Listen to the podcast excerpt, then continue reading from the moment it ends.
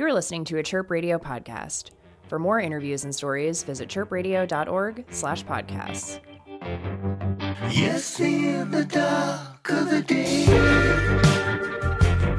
I wanna give it all away.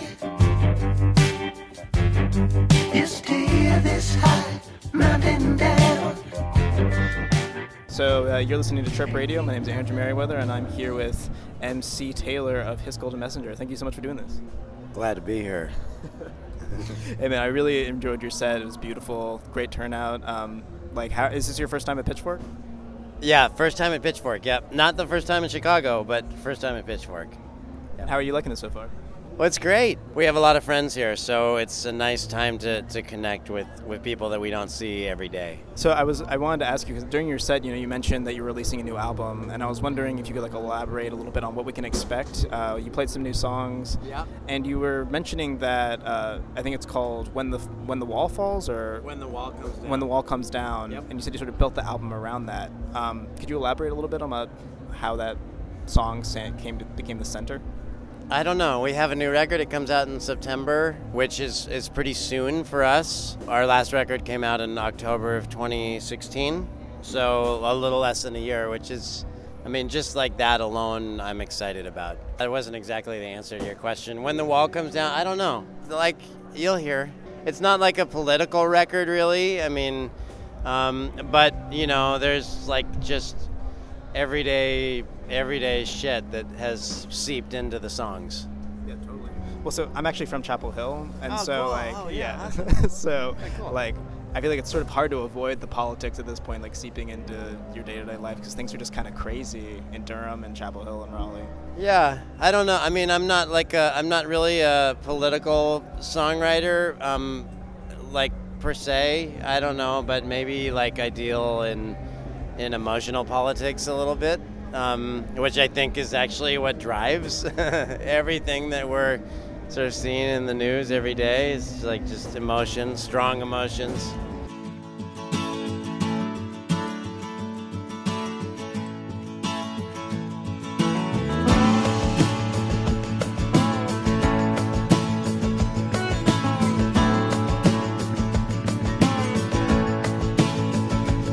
I was born on the Jungle River where the dragon should dwells.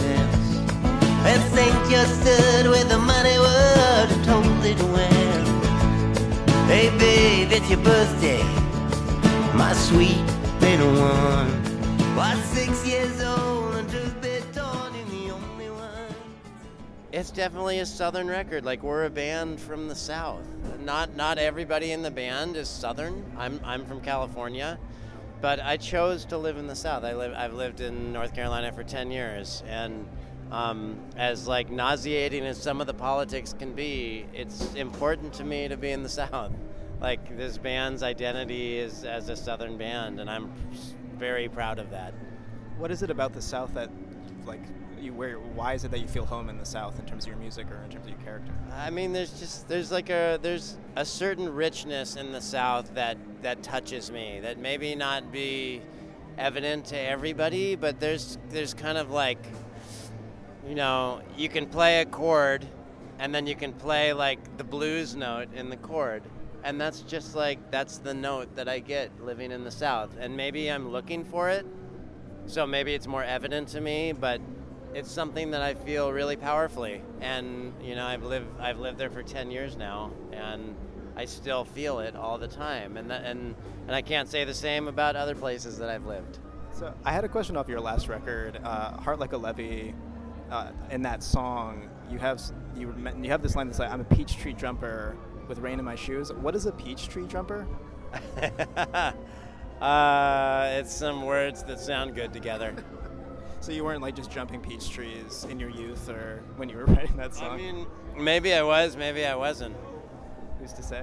It does. It doesn't matter what what I did. You know what I mean? Like, I have z- no interest at all in explaining what my songs are about now, and not in a, not in a, not in an angry way. It's just like, man, I am, I am like the most fortunate person in the world to have people even thinking about my songs at all. Um, and I sure don't want to like tell them what they're about. I have my own interpretation, and everybody else has theirs, and that's cool.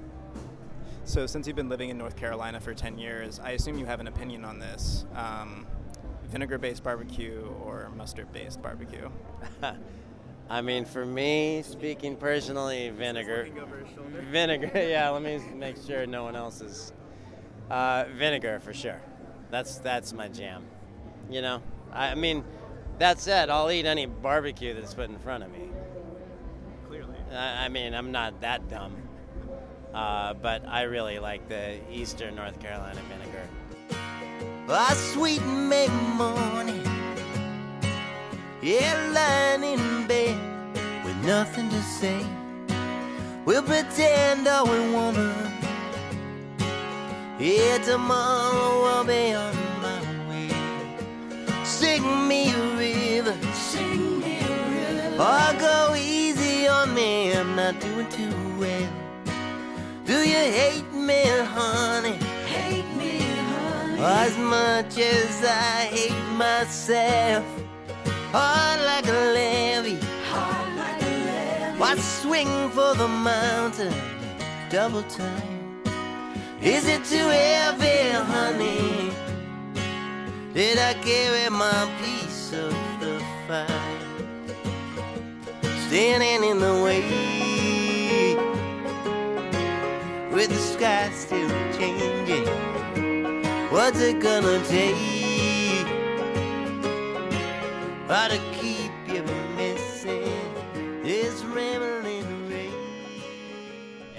well, Durham has changed a lot in 10 years. Like, what has it been like watching Durham sort of grow and blow up into this city that it is now? Yeah, Durham is okay. So I didn't I didn't grow up in North Carolina, so I didn't really know Durham when it was derelict in the way that I think it was through the '90s, and I know that there is a big big conversation to have about about gentrification, and Durham is is a really great place to have that conversation because we have um, we have a lot of uh, development going on there, and we have um, a lot of different communities there to, that have been there for a long time. So, in a previous interview, you talked about how you like to take musicians and have them play instruments that they're not necessarily comfortable with or is not their main instrument. And I uh-huh. was wondering for yourself, like, what's an instrument that you would love to explore, like on a record, or like try out that you've never had a chance to try out? I should sit down at a piano a lot more. There's a lot of like harmonic stuff that you can work out a, at a piano in a way that looks different than when you, when you do it on a guitar. All right, so, are your kids musical as well, or like, do you all like play music together? Like, Uh, well, there there's always music playing in my house, always, and it's uh, it's usually just me DJing, um, uh, and and that's like that's everything. That's I mean I'm like a really deep music head. I'll listen to Flaco Jimenez. I'll listen to like Neu. Uh, I'll listen to Can. I'll listen to the Staple Singers. Uh, I'll listen to William Tyler. I don't know everything, everything. I'm buying records all the time. It's it's something that has like been with me since I was a kid. Like I just I, I don't know. It's the it's my thing. It's like a thing that it brings me a lot of peace, and and I know that it's really consistent in that way. It makes me really happy to buy buy music. My kids are four and eight, and so there's some pop music that they pick up from the radio. There's stuff that I like sort of sort of heavy-handedly introduce to them and some of it sticks. Hardly any of it sticks, but some does. So like my 8-year-old son who is like just incredible. He looks like a member of the Allman Brothers. He has like super long blonde hair. Um, I just turned him on to Crafts, Kraftwerk's Computer World, which is like such a beautiful record, and hearing it as a as a father and just a grown up, it ha- it means something different than it did when I was 20 years old.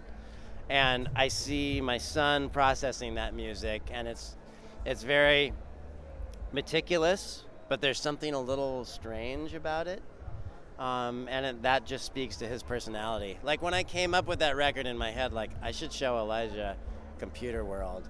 It made it speaks to every part of his personality, Um, so that's like that's a record that we've been hearing a lot in our house. That and Weird Al Yankovic.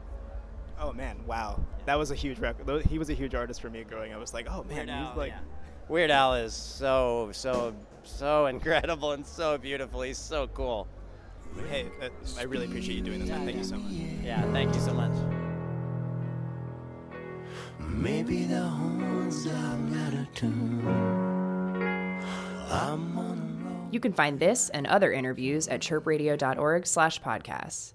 Chirp Radio. Hear what's next.